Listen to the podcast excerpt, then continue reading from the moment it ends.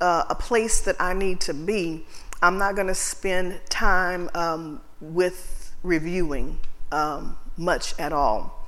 So, uh, again, we started this teaching some months ago, and I'm going to help bring back some of the things that we first started with. Um, and that's going to help tie this in and help bring this together to the end. You'll kind of see it full circle. Remembering everything that you've heard in between. That's important as well. So I'm gonna we're gonna recollect some things that we talked about in the very beginning, remembering everything that was talked about, and you have your notes. I'm not expecting you to remember. You have notes, hopefully, if you've been tuning in. All that was talked about with all the other ministers, and then bringing that full circle um, to this end. So we talked about the objectives of this teaching is to revisit the components of restoration, which we've been doing for the past um, three weeks now um, to revisit the components of restoration in case you fail to keep the standard of God in the areas of biblical dating, forming godly or kingdom relationships versus worldly relationships, or engaging in illicit sex, or any area of your life that restoration is first the key. And the second objective is to understand and embrace the truth about the consequences of being out of season, which we will, we will go head on, full on um, in that regard on today.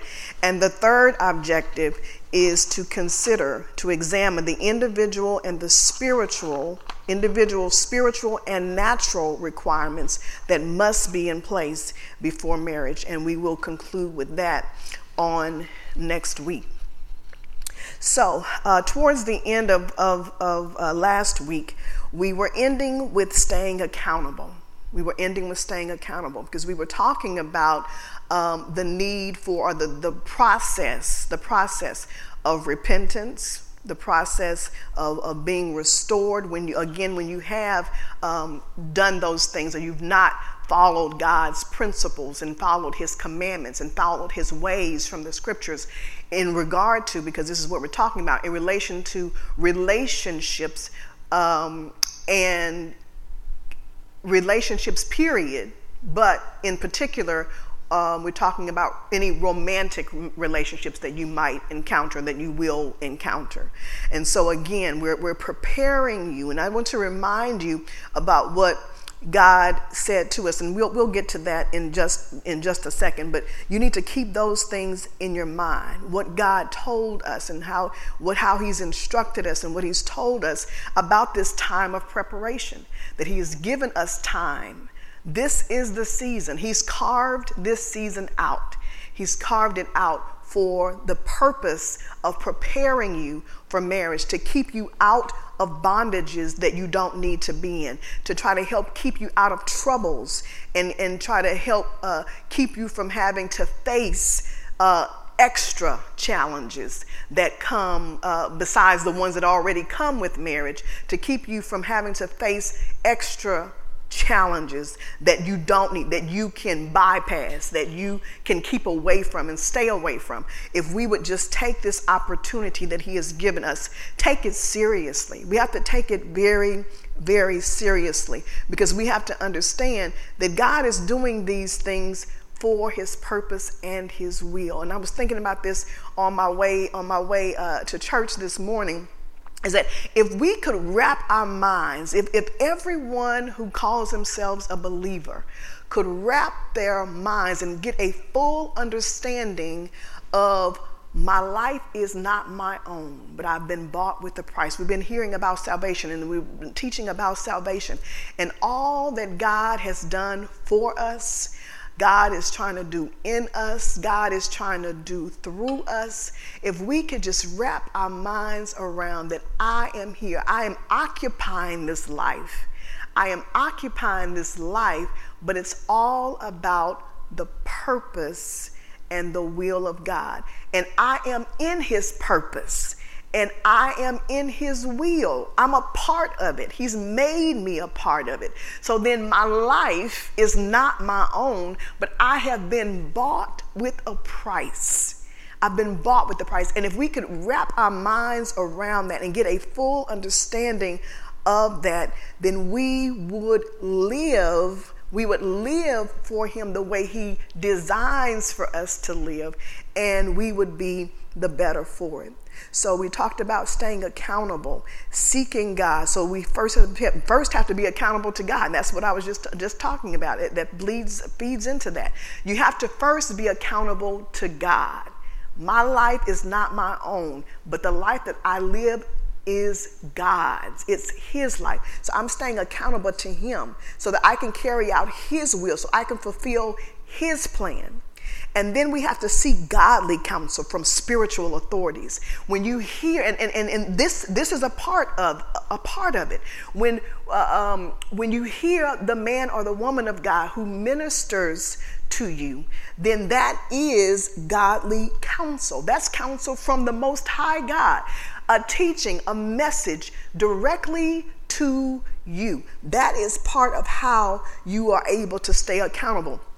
Don't disregard what God is trying to do in your life. Don't disregard the people that he is trying to do uh, to do it through in your life. Your parents those are God's godly counsels. Those are spiritual authorities in your life again to help you stay. And so and again because they're our parents then we tend to think well they don't know what they're talking about or they don't know this or they don't want that or they don't they think it's personal. It's not it's not personal in the fact you are their child you are their child. And if anything, you should be saying, because I am their child, they want better for me. They want the best for me.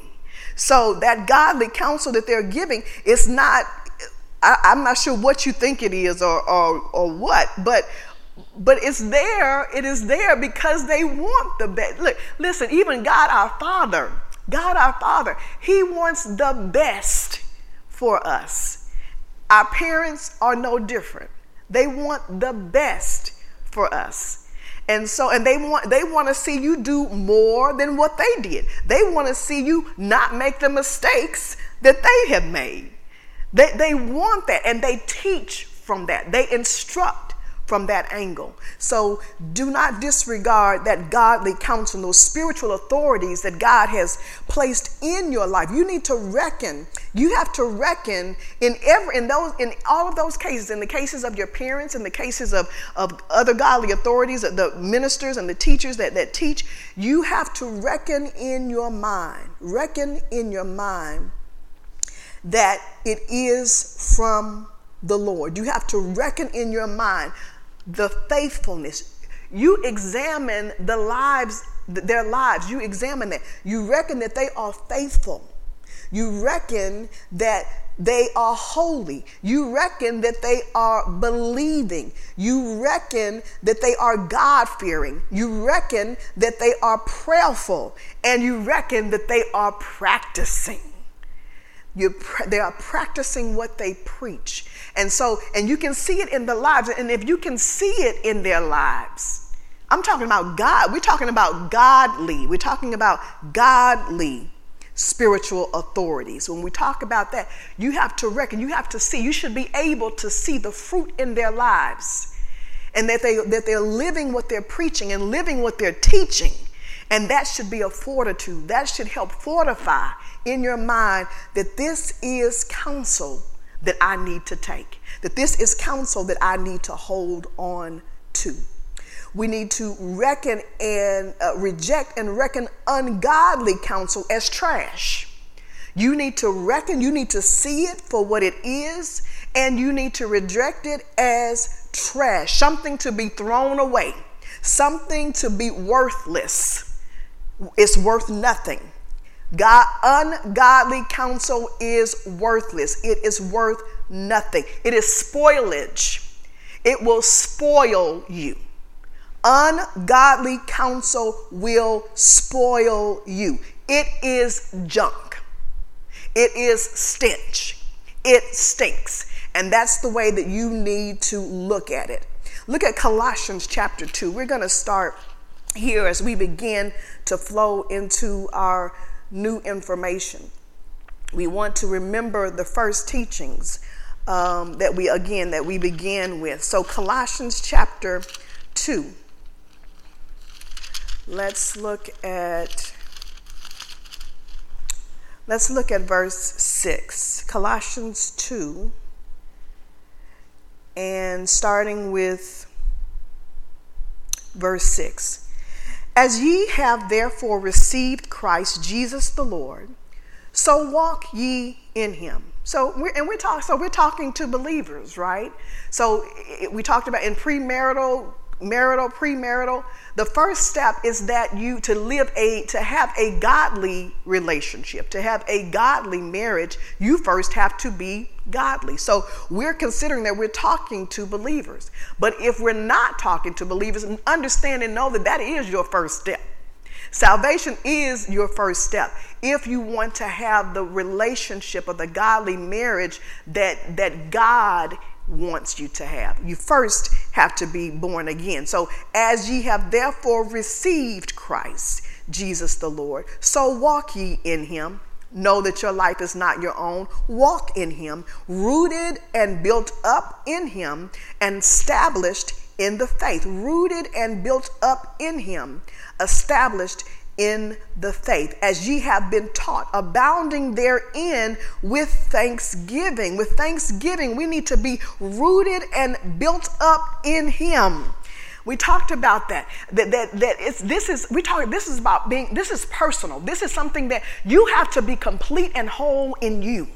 You have to be complete and whole in you. And the only way that you can do that is to understand again that your life is not your own. You have been bought with the price that Jesus, He paid it all, that you are His. You, He is yours and you are His. That is the first step. That's how you can be rooted and built up in Him, established in the faith understanding that that you have been taught and with and with that just knowing that God that I am with him and he is with me that is enough for thanksgiving.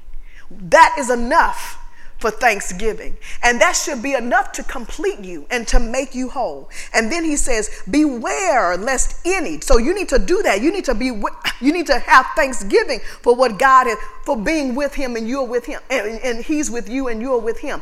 Be thankful for that. Why? Because beware lest any man spoil you through philosophy and vain deceit. They carry you off. They captivate you. That's taking you the spoil is is is, is usually the gains from war. It's the gains from war. So you don't want you don't want that spoilage. You don't you don't want uh, uh, uh, to be gained from war from the enemy. You don't want that. You don't. I mean, and that's a prized possession. You are a prized possession, and the enemy knows that. He, the enemy knows that if you would ever just get a, a, a, clear understanding about what God is trying to do in you and through you in your life for people. So again, it's it's not just for you. He's trying to get you right. God wants you right to help people because it's about His kingdom. Yes, He wants to get you, but ultimately, it's about getting you right so that you can help somebody else. So that we could, because it's the building of his kingdom and the enemy knows that. So he wants to spoil you. He wants to ca- to captivate you through philosophy and vain deceit after the tradition of men and the rudiments, the rudiments of the world. That's the principles of the world. He wants us to not fall into those those uh, that deceit not fall into to uh, to those things when the enemy uh, um, presents us things and through people and through he says you need to beware. And the only way you can do that is if you're rooted. Walking in me you are walking in me. That is that that is a done on purpose. Walking in god is done on purpose. I, that means that everything that i do i have a mindset of Christ. I have the mindset that I am here to work as unto the Lord and whatever it is because I am a part of the kingdom of God. Again, my life is not my own, but I have been bought with a price. The life that I now lead is not mine, but it is the life through Christ Jesus. So we have to remember that. Verse um, verse 9, for in him dwelleth all the fullness of the Godhead bodily, and ye are complete in him. You are complete, you are whole in him. So remember, remember those first teachings that we talked about, the reasons that people consider marriage. Um, and and the reasons and, and that unseen work that we talked about that we have to allow god to do that unseen work in our lives so that we can be properly prepared so now that this brings us to um, the consequences of being out of season the consequences so uh, let's turn to psalms chapter 1 we've started with this and we've read this um, several times but uh, so I want to start here. So the consequences of being out of season, and here's where we're going to start our new information. So Psalms chapter 1, start reading at verse 1. Blessed is the man that walketh not in the counsel of the ungodly, nor standeth in the way of sinners, nor sitteth in the seat of the scornful. But his delight is in the law of the Lord, and in his law doth he meditate day and night. And he shall be like a tree planted by the rivers of water, that bringeth forth his fruit in his season.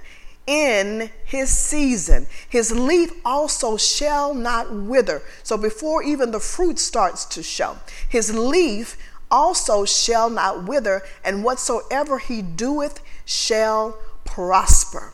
And we're going to stop there because this is where this this this is the the the foundation of of this piece of the teaching. That the consequences of being there are consequences of being out of season.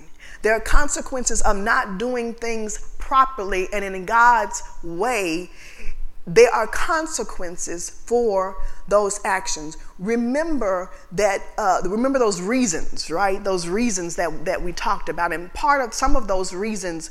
Um, included expectations of others. Why we consider marriage? Because of the expectation of others. They're expecting me to be married by this time our biological clocks. We consider our biological clocks, some of us that are that are older. I'm not getting any younger, I'm getting older.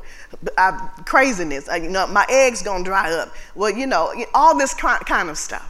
And so we, we hear all of that. We have anxiety about our future some reasons why people get married because they have an anxiety, eh, they have anxiety about their future either about their financial future or just about their future. They don't want to be alone you know all, all of that. People have those reasons. But remember that time is given by god to accomplish his will. He establishes and orchestrates the dispensations or seasons of our lives because they are a part of his grand master plan. And you have to understand that you are a part, you are a part of his will. You are a part of his grand master plan. And that is what we have to remember in all of this. That anxiety, that fear, we have to we have to trust. We have to have faith and we have to trust that God knows what he's doing.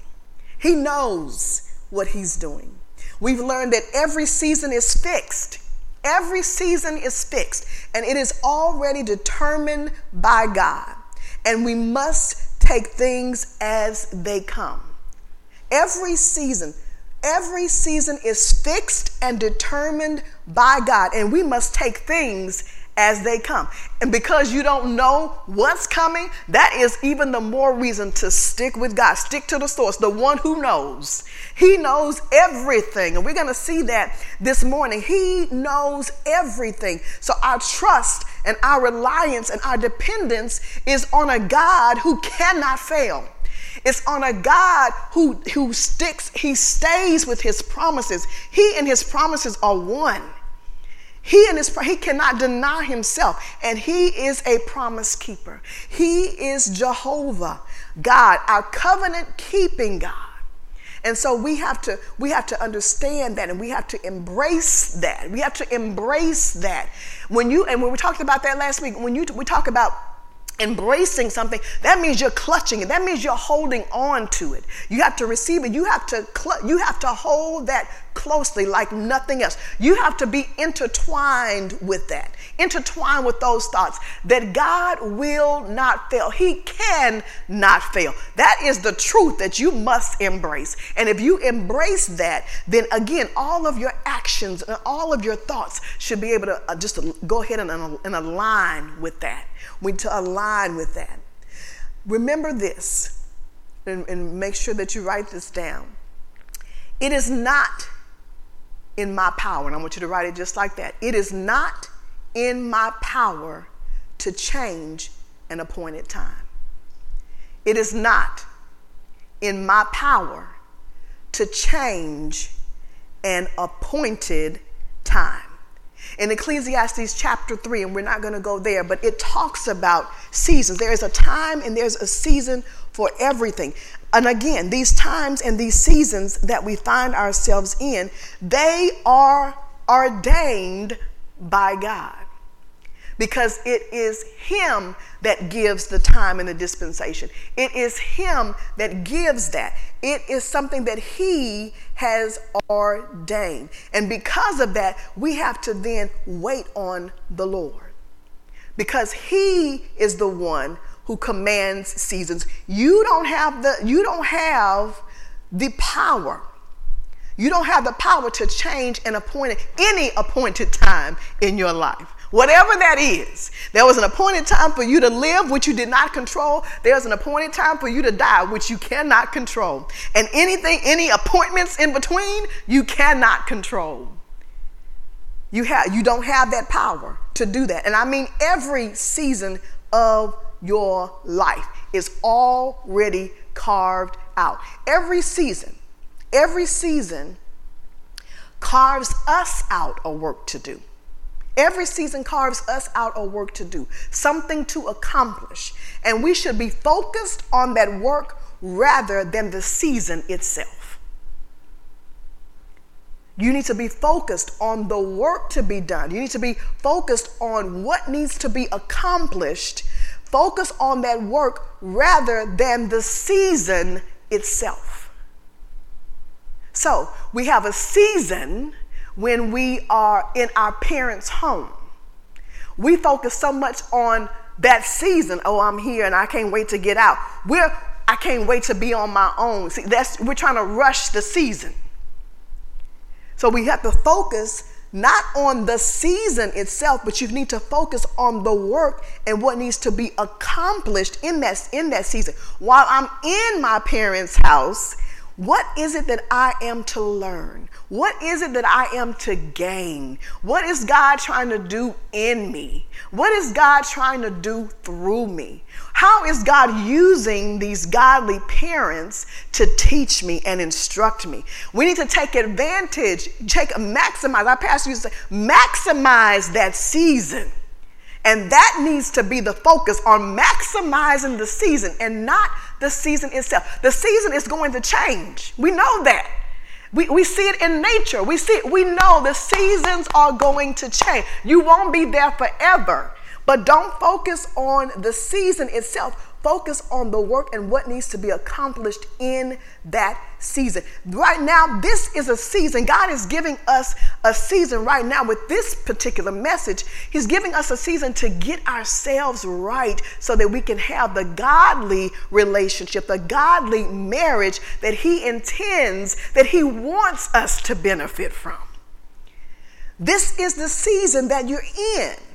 This is the season. So don't try to rush it don't try to rush it and get through. Oh, I can't, I can't wait to be married. I can't wait. Again, trying to rush the season. You're focusing on the season itself, but you're not focusing on the work that has to be done in that season. You're despising the season. Don't despise the season because it is a work that God is trying to work in you and through you. That work is a part of His will for your life and to benefit the lives of others. We can't be so selfish. It's not just for us, but it's to help benefit the lives of others.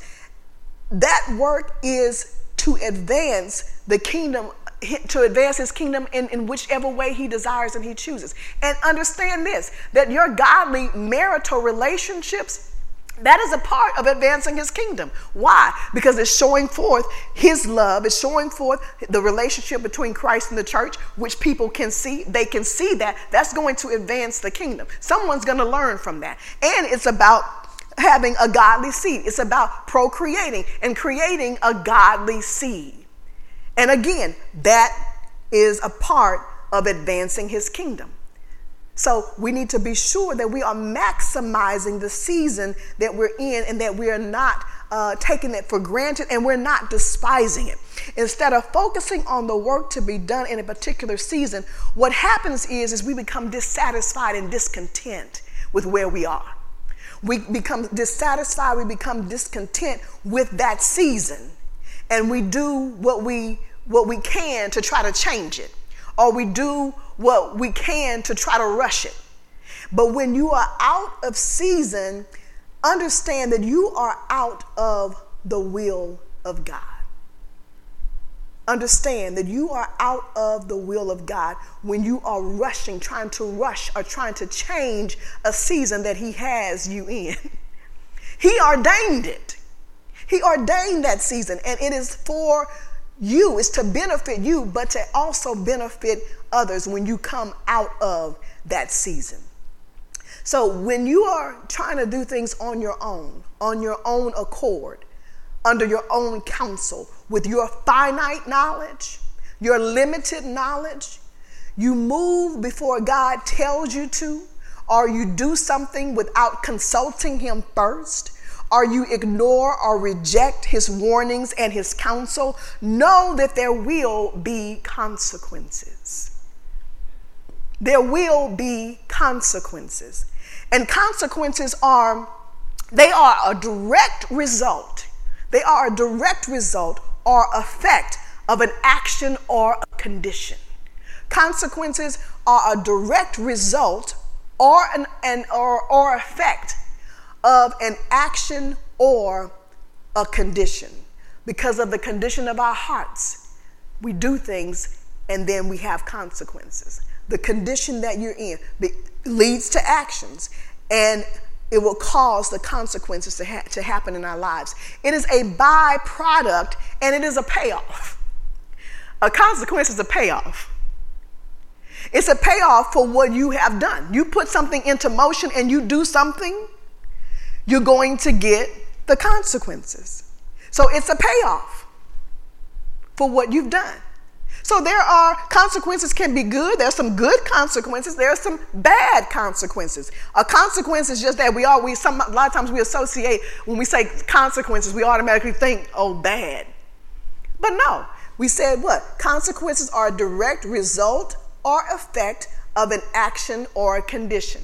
So whatever that action is, so of course, if you have do is a bad action or you have a bad attitude, you're in a bad condition, then yes, the consequences will be bad. But if you are doing things godly, living holy, living righteously, you have a heart towards God, you have a heart towards God's people, the consequences will align with it.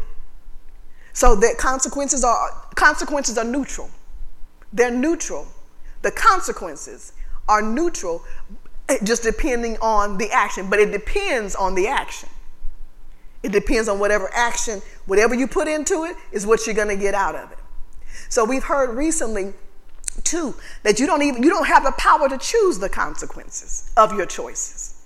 Whatever consequence, so so consequence is a general word, but then you have specific things of the consequences are specific in nature that happens because of whatever actions you've taken. So you don't have the choice to uh, to choose which consequences you get because it's already going to be built in to that action. They will be what they will be, and you have to take it as they come. They will be what they will be, and you have to take it as they come. So, letter A consequences. Let's, let's talk about the consequences. Again, we're talking about general generalistic, general consequences. Let's read um, still in Psalms chapter 1, verse 4. Oh, well, verse 3. Verse 3 again. And he shall be like a plant, uh, like a like a tree planted by the rivers. Who? Those who delight in the law of the Lord and meditate meditate on on that law day and night those are the people that we're talking about and he shall be like a tree planted by the rivers of water that bringeth forth fruit that's a consequence if you are planted you delight yourself that's an action I delight myself in the law of the Lord. I meditate on it day and night. That is that is an action. Those are the things that I do. I shall be like a tree planted by the rivers of water that bringeth forth fruit. This is the consequence. I'm going to bring forth fruit, bringeth forth his fruit in his season, again, a season that God has ordained. If I would delight myself in the law of the Lord, delight myself in God's word, delight myself in his instruction, remembering this is a season I need to maximize this season. I'm going to delight myself in the word and the truth that he gives me. I'm going to meditate on that day and night. And the consequence of doing that is I shall be like a tree planted by the water. The consequence is that I will bring forth his fruit in his season, in the season, in the time that he has designated for me. That is a consequence. Listen, that's a consequence. It is something you get, it's a byproduct, it is a payoff. And look at this, verse 4 The ungodly are not so, but are like the chaff which the wind driveth away. Therefore, the ungodly shall not stand. What?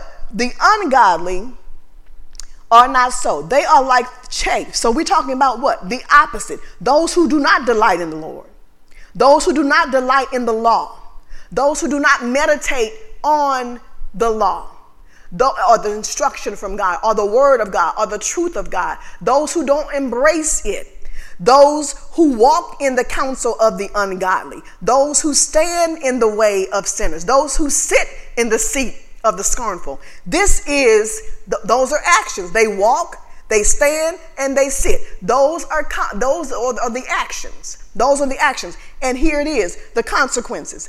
The, uh, uh, they are like the chaff which the wind driveth away. Therefore, the ungodly shall not stand a consequence in the judgment, nor sinners in the, in the congregation of the righteous. For the Lord knoweth the way of the righteous, but the way of the ungodly shall perish. He knows the direction. God knows the direction.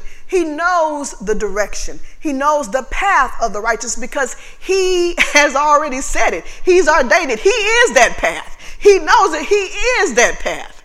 But the path of the ungodly, the way and the path of the ungodly, it shall perish. That means your plans that means you're trying to rush through the seasons that, that God is, is put you in and not and not getting, not gaining, not accomplishing, not satisfying the things or, or, satisfying the things that need to be done in that season, not meeting the things that need to be, not receiving the things that need to be received in that time. He says, and this, this, he has laid it, he's laid it all right here, the consequences. So the moment you get ahead of God, A, you are out of God's will. The moment you get away, you are out of God's will. Turn to 1 Samuel chapter 13. 1 Samuel chapter 13. And let's look, uh, starting reading at verse 11. And Samuel said, What hast thou done? And Saul said, Because I saw that the people were scattered from me, and that thou camest not within the days appointed, and that the Philistines gathered themselves together at Michmash. Therefore said I, therefore said I, the Philistines will come down now upon me to Gilgal, and I have not made supplication unto the Lord. I forced myself, therefore, and offered a burnt offering. And Samuel said to Saul, Thou hast done foolishly. Thou hast not kept the commandment of the Lord thy God, which he commanded thee. For now would the Lord have established thy kingdom upon Israel forever. But now thy kingdom shall not continue. The Lord hath sought him, a man after his own heart. And the Lord hath commanded him to be captain over his people, because thou hast not kept that which the Lord commanded thee. So here we see that as the Philistines started to press soil, Saul, they started to press him. They threatened to overtake him and his army. He took things into his own hands. He did not wait. It was not for him. It was not for him to, to, to offer anything. That was not his job. That was not his position. He was trying to rush that season. in his mind, because in his mind, the Philistines were coming. Guess what? But understand this that nothing is coming without the orchestration of the Lord.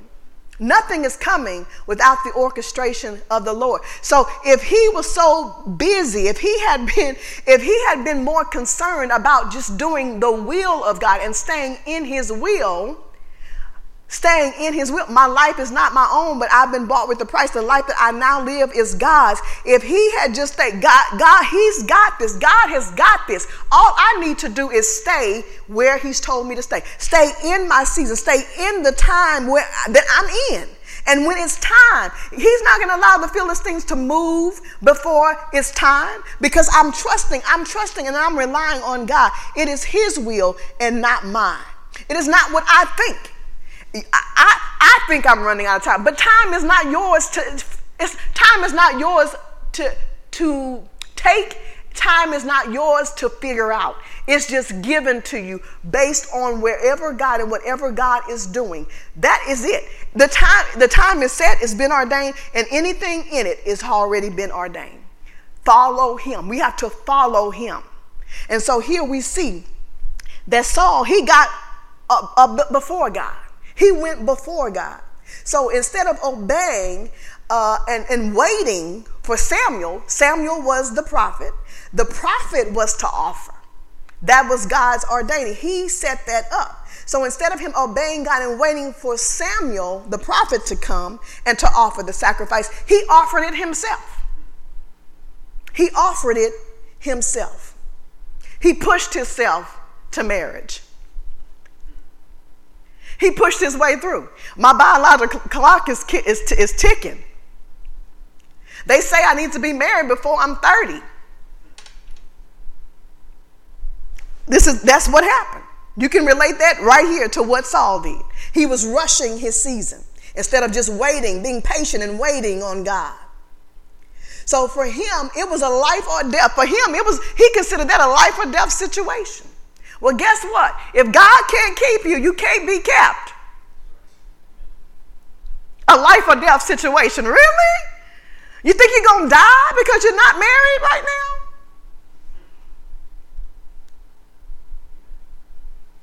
It's not a life or death situation. In his mind, he had to do something. In his mind, he had to do something. Listen, women, when you try to um, rush a man into marrying you?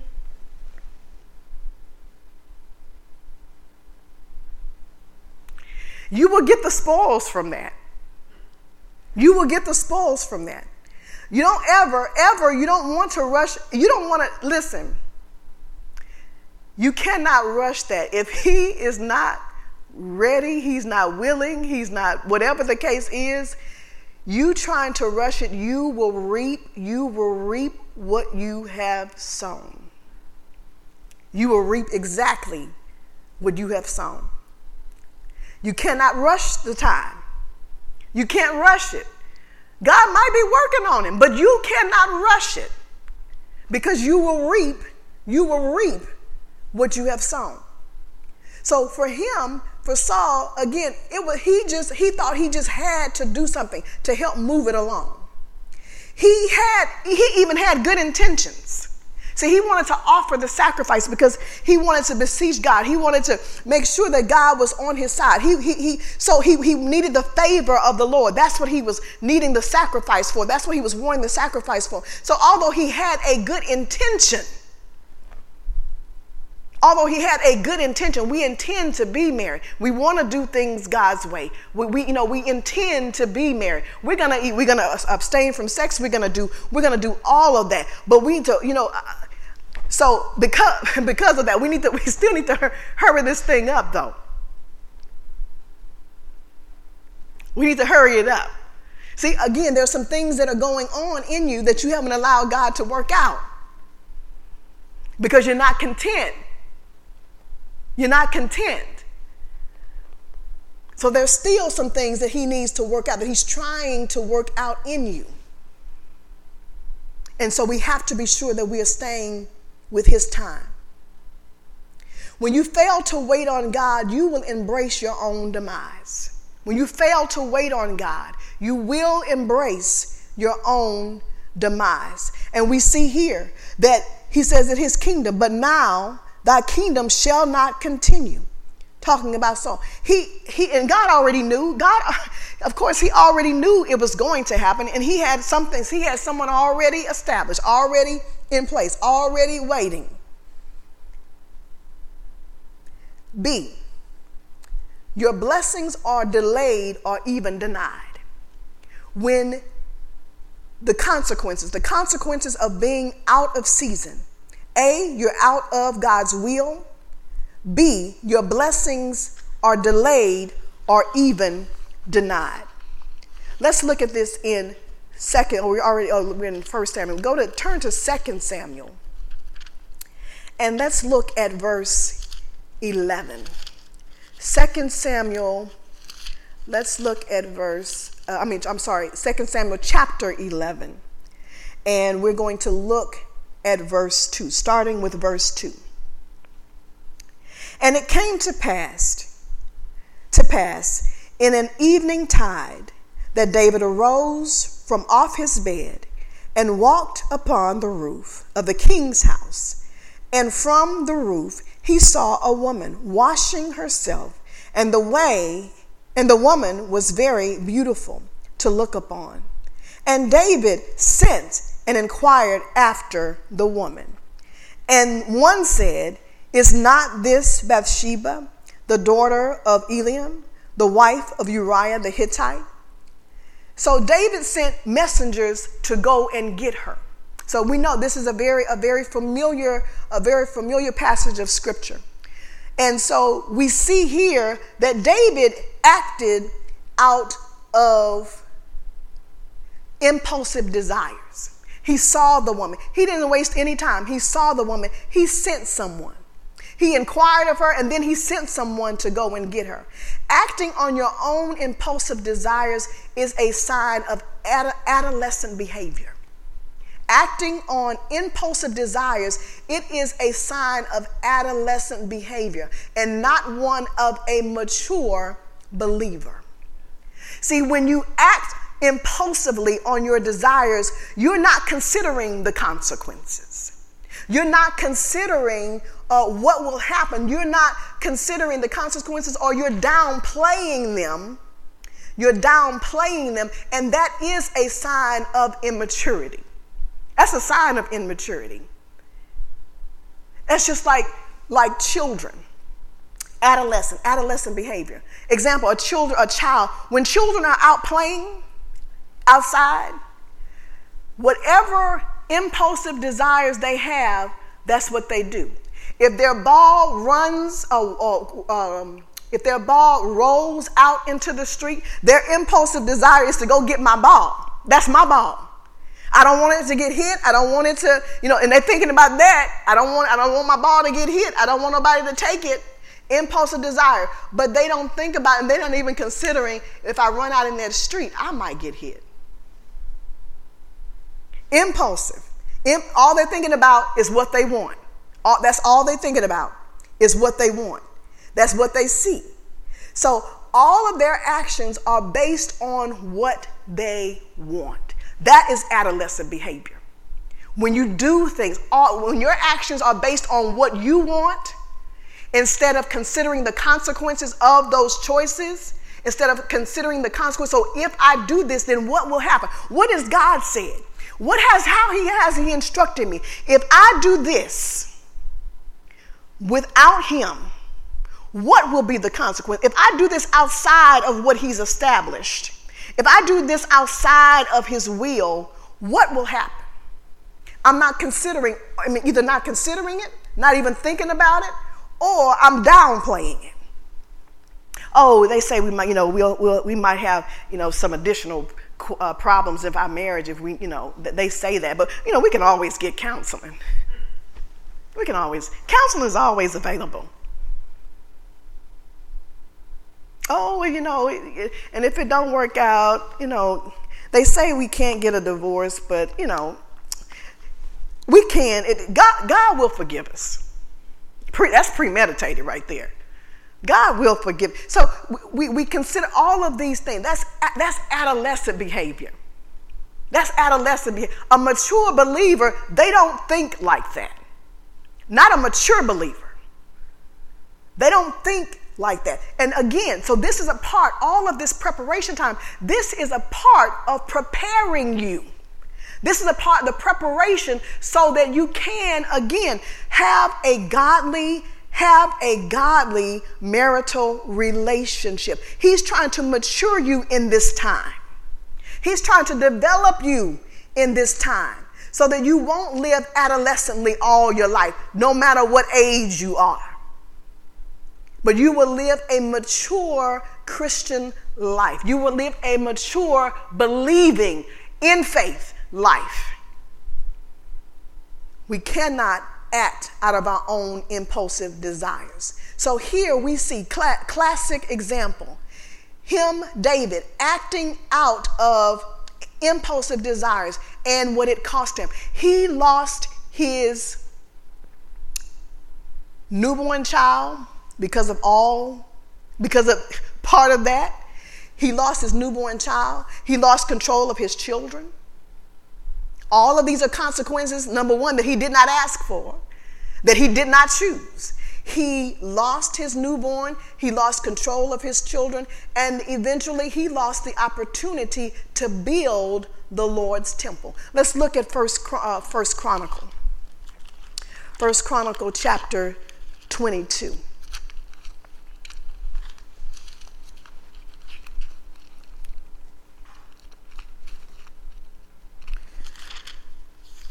First Chronicle chapter 22, and we're going to read um, starting in verse 5.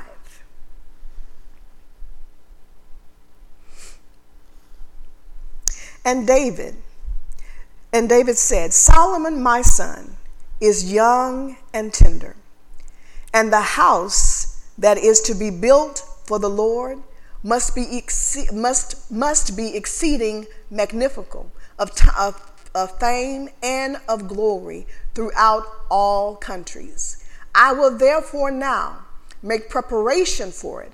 So David prepared abundantly before his death.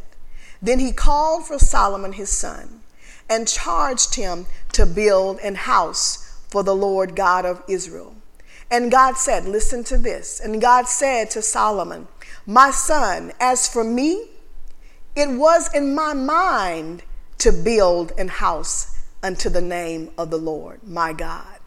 But the word of the Lord came to me, saying, Thou hast shed blood abundantly, and hast made great wars. Thou shalt not build an house unto my name, because thou hast shed much blood upon the earth in my sight.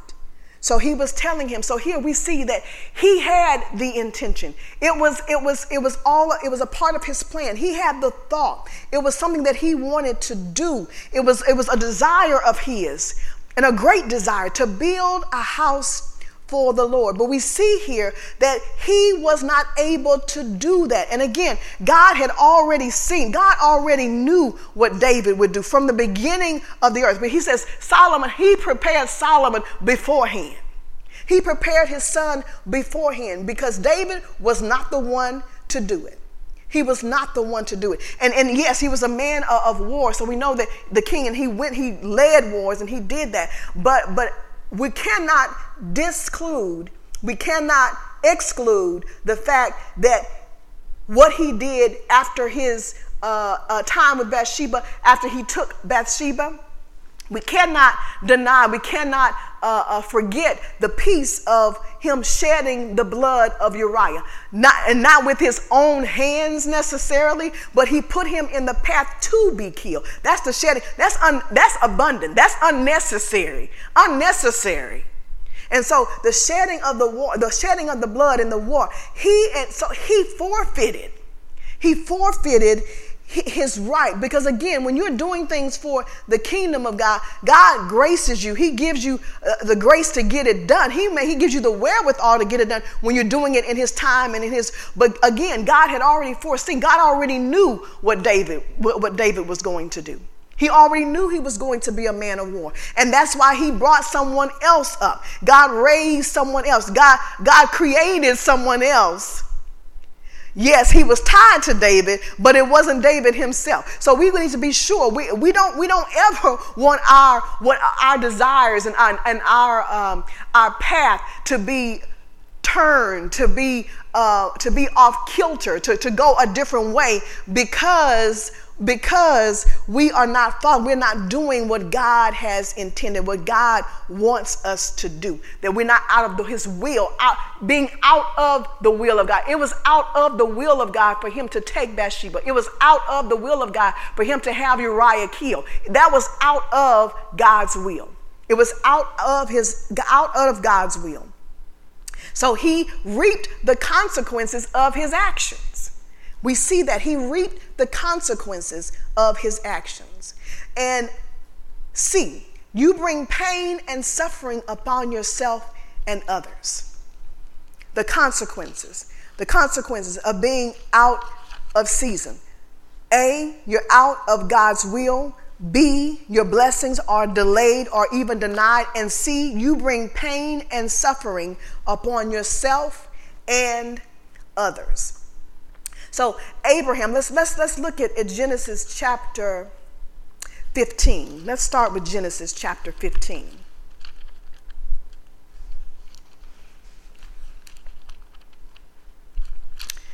In Genesis 15, let's read uh, verse 2 through 4.